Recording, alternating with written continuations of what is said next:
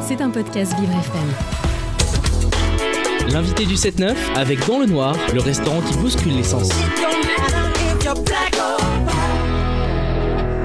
Est 8h43, vous écoutez Vivre FM, la radio de toutes les différences. Et notre deuxième invité du 7-9 du 7-9 ce matin, c'est riche, c'est Philippe Desmaisons, directeur du développement durable d'Amazon Web Services France, au micro de Christophe Meunier-Jacob. Bonjour à tous les deux. Bonjour Dominique.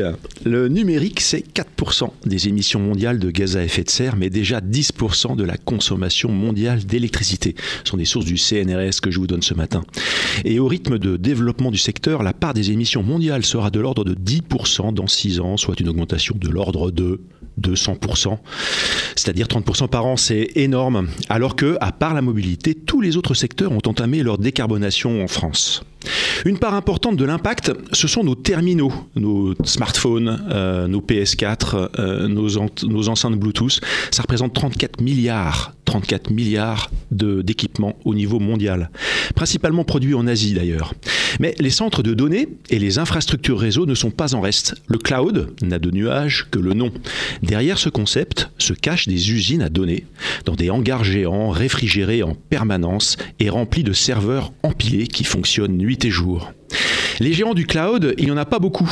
Et c'est le directeur du développement durable de l'un d'entre eux, Amazon Web Services, que j'ai le plaisir de recevoir ce matin. Bonjour Philippe Desmaisons. Bonjour à tous. Alors Philippe, est-ce que vous pouvez nous expliquer aujourd'hui ce que fait Amazon Web Services dans le domaine du cloud? Je crois que c'est quand même plutôt incontournable. Mais euh, l'idée, c'était de vous inviter ce matin pour nous donner, nous dresser une sorte de carte d'identité d'Amazon Web Services aujourd'hui. Alors effectivement, Amazon Web Services, c'est un précurseur, euh, c'est un peu, le créateur du concept du, cloud, donc qui est né en 2006. Euh, nous faisons partie effectivement du groupe qui a le même nom qu'Amazon, mais en fait nous avons comme spécialité de fournir des services numériques à la demande. Euh, d'ailleurs, on paye vraiment que ce que l'on consomme. Et l'idée qui se cachait derrière la création de cette entité, il faut savoir qu'à l'époque, Amazon vendait des livres en, ligne et que voilà pourquoi avoir créé cette entité-là, c'est que donc à cette époque, ils se sont rendus compte qu'il y avait quand même beaucoup de gâchis entre guillemets, c'est-à-dire que des gens achetaient des des serveurs euh, pour donc des machines, hein, pour ça que ça ce que c'est qu'un serveur, c'est grosso modo un ordinateur, on enlève l'écran et le clavier et c'est ça qui va servir bah, nos usages numériques au quotidien. Et qu'en fait souvent bah, les gens qui avaient un business, donc une activité commerciale qui était euh, finalement pas linéaire, eh bien ils étaient obligés d'acheter du hardware euh, bah, au pic de leur activité en termes de capacité. Donc, une sorte de surcapacité, surcapacité, en fait, exactement. Alors évidemment, là, on ne parle pas de développement durable. Hein, on, est, on est en 2006 et on parle purement économie. Euh, et donc, euh, sur ce concept de ne consommer en fait que ce que l'on, euh, dont on a besoin réellement, et ensuite de ne payer finalement payer à l'usage que ce que on a consommé, eh bien, c'est la naissance du concept de cloud. Et en fait, donc Amazon Web Services historiquement a dès le début eu cette idée de, de travailler sur une économie de partage, c'est-à-dire que en fait, l'idée c'était de faire en sorte qu'on puisse bah, agréger les besoins dans un seul et même endroit et que en fait les gens payent que ce qu'ils consomment. Alors Philippe Desmaisons, là vous êtes en train de m'expliquer qu'on est passé d'une économie où chaque client, chaque entreprise avait son propre, sa propre infrastructure serveur dédiée à l'utilisation, à l'utilisation de leurs usages à eux. Et aujourd'hui, on est passé grâce au cloud et grâce effectivement à ce que vous avez imaginé dans les années 2000, à un partage en fait de la ressource, un partage des serveurs, une sorte de, euh, de, cohabitation euh, en fait euh, de, la donnée. Exactement. Donc de la donnée et aussi, alors c'est vrai que souvent on voit le cloud, d'ailleurs il y a un grand du numérique qui a un service qui s'appelle iCloud, donc on a l'impression que ce ne sont que des données. Mhm. en fait, derrière ce sont des vraies machines, c'est-à-dire que par exemple on peut prendre un acteur comme Netflix. Netflix en fait n'a pas de serveur en propre. Mhm. la totalité de la diffusion, tout ça se fait au, au rythme des besoins euh, de, de, de, bah, de l'entreprise. Et on voit par exemple que les besoins le week-end vont pas être les mêmes que la semaine. Mhm. Donc rien que sur des choses euh, aussi euh, simples que de regarder du streaming, on peut gâcher énormément en fait en dimensionnant qu'avec ce qu'on a besoin le week-end. D'accord. Voilà. Donc voilà, c'est ce qui est, ce qui est important d'avoir en tête, c'est que cette logique de partage, elle est aussi extrêmement sécurisée. C'est-à-dire qu'en fait, le- la- la- et ça, ça fait partie des, des éléments qui sont euh, euh, natifs aussi, c'est que il faut que je sois sûr que, puisque je vais consommer des choses qui vont être consommées par quelqu'un d'autre, si je fais l'analogie avec la voiture, si je fais euh, donc je, je partage une voiture, bah, il faut que ça soit un minimum propre et, et- et- et sanitairement sécurisé. Ben, c'est exactement la même chose. Vous avez l'habitude de dire, je crois que vous pouvez faire du covoiturage finalement de données. En fait, c'est ça. C'est le principe est quasiment le même. C'est Euh, c'est exactement ça. C'est-à-dire qu'en fait, aujourd'hui, euh, nous sommes le transport en commun euh, de l'IT, le, transport en commun de l'informatique, parce que au final, si on fait l'analogie avec la voiture, quelle est la différence entre un centre de données privé qui existe aujourd'hui majoritairement encore, hein, et un centre de données qui est euh, bah, un centre de données cloud? Ben, Ce sont des murs avec des machines et des serveurs dedans, dans les deux cas. Et ben, c'est comme ma voiture que j'utilise de manière seule, euh, ben, je vais la garer et puis plus personne s'en sert. Et en fait, là, dans le cadre de, notre, approche cloud, c'est comme si on avait une, voiture qui tournait 24 heures sur 24, 7 jours sur 7 en covoiturage. Et donc ça, c'est euh, donc ça a été quantifié. On a fait, on a, demandé à faire des études, euh, donc qui ont été faites sur plusieurs régions dans, dans le monde, plus de 300 clients en Europe. On a, on a demandé en fait quelles étaient les consommations énergétiques quand ils avaient leur propre centre de données. Et puis, bah, qu'est-ce que ça donnait dans le cloud? Et le facteur que l'on retrouve derrière, c'est un facteur incroyable. C'est un facteur 5. Alors expliquez-nous ça. C'est-à-dire que entre un centre de données dédié et un centre de données partagé, on divise par 5 notre euh, budget. Alors, budget, euh, en fait, tout dépend ce que l'on fait exactement, mais surtout la consommation d'énergie. La consommation d'énergie. d'énergie. Donc euh, là, l'idée euh, qui se cache derrière, c'est de dire, bah, d- première, première euh, logique, parce que 5 c'est beaucoup, on se dit, wow, c'est beaucoup. Mais dans ma voiture, avec le covoiturage, bah, si je suis tout seul ou si on est 5, c'est exactement la même chose. Donc il y a vraiment cette logique de dire, euh, quand je vais descendre de la voiture, il y a quelqu'un qui va rentrer. Euh, ça, c'est le, le premier argument. C'est covoiturage et autopartage donc. Exactement. Et c'est exactement ça. C'est on est dans ce concept, si on doit faire des, des équivalences avec la mobilité, où- où Ça parle beaucoup. Ça hein, parle donc, euh, beaucoup. Pour ça voilà. comprend. Et donc l'idée qui se cache derrière cette, cette approche euh, de, de comment je peux baisser mon empreinte en, en allant euh, dans le cloud, eh bien elle est autour de l'énergie. Et, et aussi il y a une, une, une composante euh, très importante qui intervient, c'est que euh, de par effectivement notre, notre histoire, très rapidement, nous n'avons pas acheté du matériel, serveur, matériel réseau, matériel de stockage, euh, aux acteurs euh, qui le vendaient. La première raison, c'est que c'était pas très adapté à notre besoin. Euh, en fait, c'est un peu comme euh, une logique de- d'avoir euh, des voitures qu'on fabrique sur mesure pour soi parce qu'on a un besoin très particulier versus la, la- la voiture de monsieur tout le monde. Et donc, de par, de par ce besoin-là, en fait, on a fabriqué, entre guillemets, des voitures qui correspondaient exactement à notre besoin. Et nous, bah, économiquement parlant, à l'époque, euh, bah, c'était très intéressant de travailler sur de l'informatique maigre, qui consomme peu, pour pouvoir simplement avoir de la marge. Et puis euh, ensuite, euh, d'un point de vue toujours sécurité, hein, je parviens à ma voiture euh, sanitairement sécurisée, eh bien, euh, l'idée, c'était que si on fabriquait nous-mêmes et qu'on maîtrisait de bout en bout, on avait la capacité d'être vraiment sûr que ce qu'on avançait était une réalité et le seul moyen de le faire, c'était de le faire. Donc historiquement, voilà, les deux composantes, économie et euh, sécurisée, bah, au final, on a ce facteur 5 et qui, qui est extrêmement intéressant sans rien changer, qui plus est. Alors, vous êtes en train de m'expliquer, Philippe Desmaisons, que grâce au cloud, on divise effectivement par 5 notre consommation d'énergie, donc on divise par 5 également nos émissions euh, de gaz à effet de serre de manière assez arithmétique. Sur, sur la partie euh, consommation d'énergie, oui. consommation. Mais il y a pas, est-ce qu'il n'y a pas un risque euh, par rapport à cette annonce de baisse d'énergie de finalement euh, ne plus compter? Euh, Est-ce que vous pouvez nous parler un petit peu de ce problème, de ce biais euh, que l'on connaît dans quand même pas mal de secteurs hein? Alors ça, c'est un problème qui d'ailleurs occupe beaucoup de mes journées. Et merci beaucoup de poser cette question-là parce que effectivement, euh, le cloud a l'avantage aujourd'hui bah, de donner bah, un accès extrêmement facile à des ressources numériques. Assez peu cher puisqu'on va payer à la seconde donc on va pas il n'y a pas de gâchis.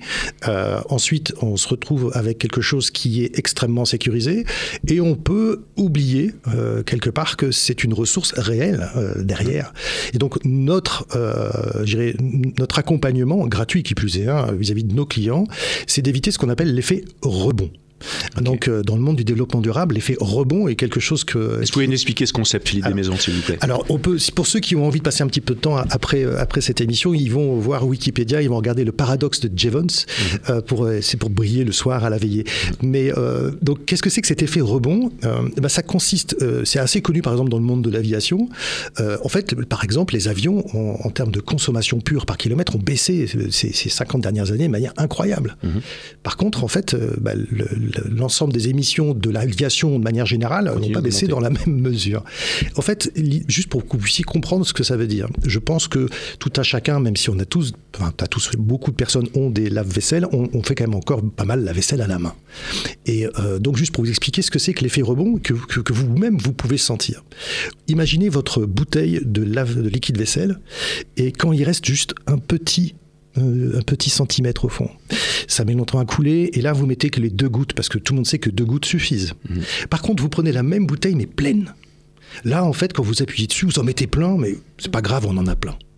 L'effet rebond, c'est ça. C'est quand j'ai de l'abondance, eh bien, je ne réfléchis plus donc il faudrait, et mon, mon approche est d'accompagner les clients à ce qu'ils aient un quotidien avec des bouteilles de liquide vaisselle dans lesquelles il n'y a qu'un seul centimètre à l'intérieur, alors que la bouteille est pleine. Donc de réapprendre à utiliser nos ressources avec parcimonie, y compris dans le numérique. C'est ça en fait l'idée? C'est non seulement ça, bien sûr, c'est ça l'idée, mais l'idée c'est que ça devienne la nouvelle normalité.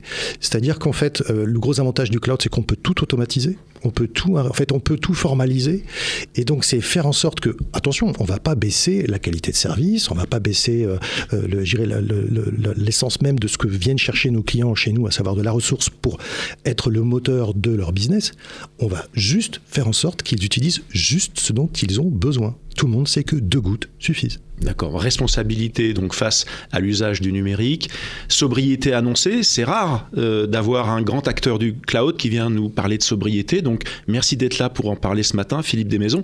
Vous êtes directeur du développement durable d'AWS. C'est un poste aujourd'hui qui est nouveau, qui a été créé euh, euh, il y a combien de temps par exemple? Alors ça fait trois ans que, que, j'occupe ce poste. Vous êtes au comité de direction? Je suis au comité de direction. Donc vous êtes décisionnaire.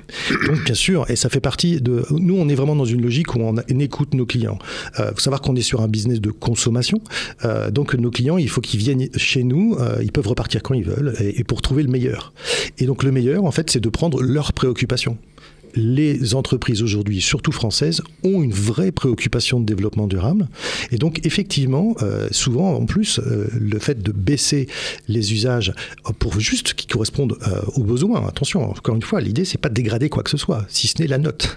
Et donc, l'idée de faire en sorte, c'est qu'ils puissent retrouver, donc, chez nous, ces éléments-là au quotidien pour faire qu'ils puissent atteindre leur, leur objectif de développement durable qui sont très ambitieux, euh, en fait, euh, aujourd'hui euh, en France.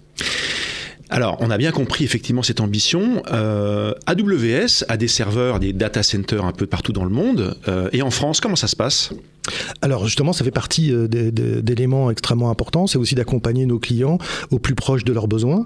Euh, donc il y a déjà des, besoins techniques. Hein. On sait qu'aujourd'hui, on a pas mal de, clients qui ont des besoins euh, de latence. Ce qu'on appelle la latence, c'est le délai entre le moment où on appuie sur le bouton et puis ça, de, délai qui donc de il faut que les serveurs soient pas trop trop loin des consommateurs. Exactement. Donc depuis 2017, nous avons en fait en région parisienne trois groupes de, centres de données. D'ailleurs, dès le premier jour. Hein. Depuis euh, décembre 2017, on en avait trois. Et euh, le gros avantage, c'est qu'en fait, ils peuvent répartir l'ensemble de, leur, euh, leurs usages sur ces trois sites pour pouvoir limiter le risque, bah, par exemple, du fait qu'il y ait, je ne sais pas, un, élément climatique ou autre qui pourrait endommager un, des centres de données. Merci Philippe Desmaisons d'avoir expliqué l'ensemble de votre démarche aujourd'hui. Mais moi, j'aimerais aussi connaître votre démarche personnelle dans, euh, j'allais dire, la, la, la, décision de vous occuper principalement de décarbonation chez AWS. Comment c'est venu? Alors moi, je suis un père de famille. J'ai été papa euh, assez jeune, entre guillemets, dans les jours, euh, de, nos jours, puisque j'étais papa à 25 ans. Et donc, je suis assez proche de mes enfants. mon fils aîné, qui est handicapé, qui aujourd'hui vit en foyer Elezat et je pense qu'il va écouter cette émission. Il est assez fier. Je pense que aujourd'hui je, je puisse parler à ce micro. Donc déjà le fait de, le vivre ensemble est extrêmement important. Et après j'ai deux autres enfants, euh, donc une fille et un autre garçon, qui sont dans un monde dans lequel ils se sentent mal à l'aise. Et sur la logique de développement durable est une composante extrêmement importante. Donc ils sont extrêmement engagés et en fait c'est eux qui m'ont éveillé. C'est-à-dire c'est eux qui m'ont fait euh, changer de direction, euh, donc il y a plus de trois ans maintenant, euh, et qui, moi je suis un architecte informatique, donc ça ne veut pas dire grand-chose pour plein de gens, mais grosso modo je suis un vrai technicien informaticien, et, en fait je me suis intéressé au numérique responsable, et je ne vois plus d'ailleurs comment je pourrais revenir en arrière maintenant, grâce à, l'éveil qu'ils ont pu en fait créer en moi.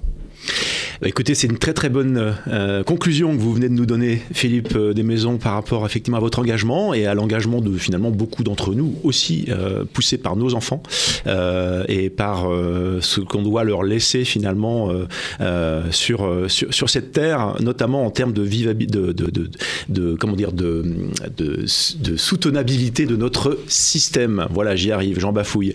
Merci Philippe Desmaisons d'être venu nous voir ce matin au micro de Vivre FM. Très bonne journée.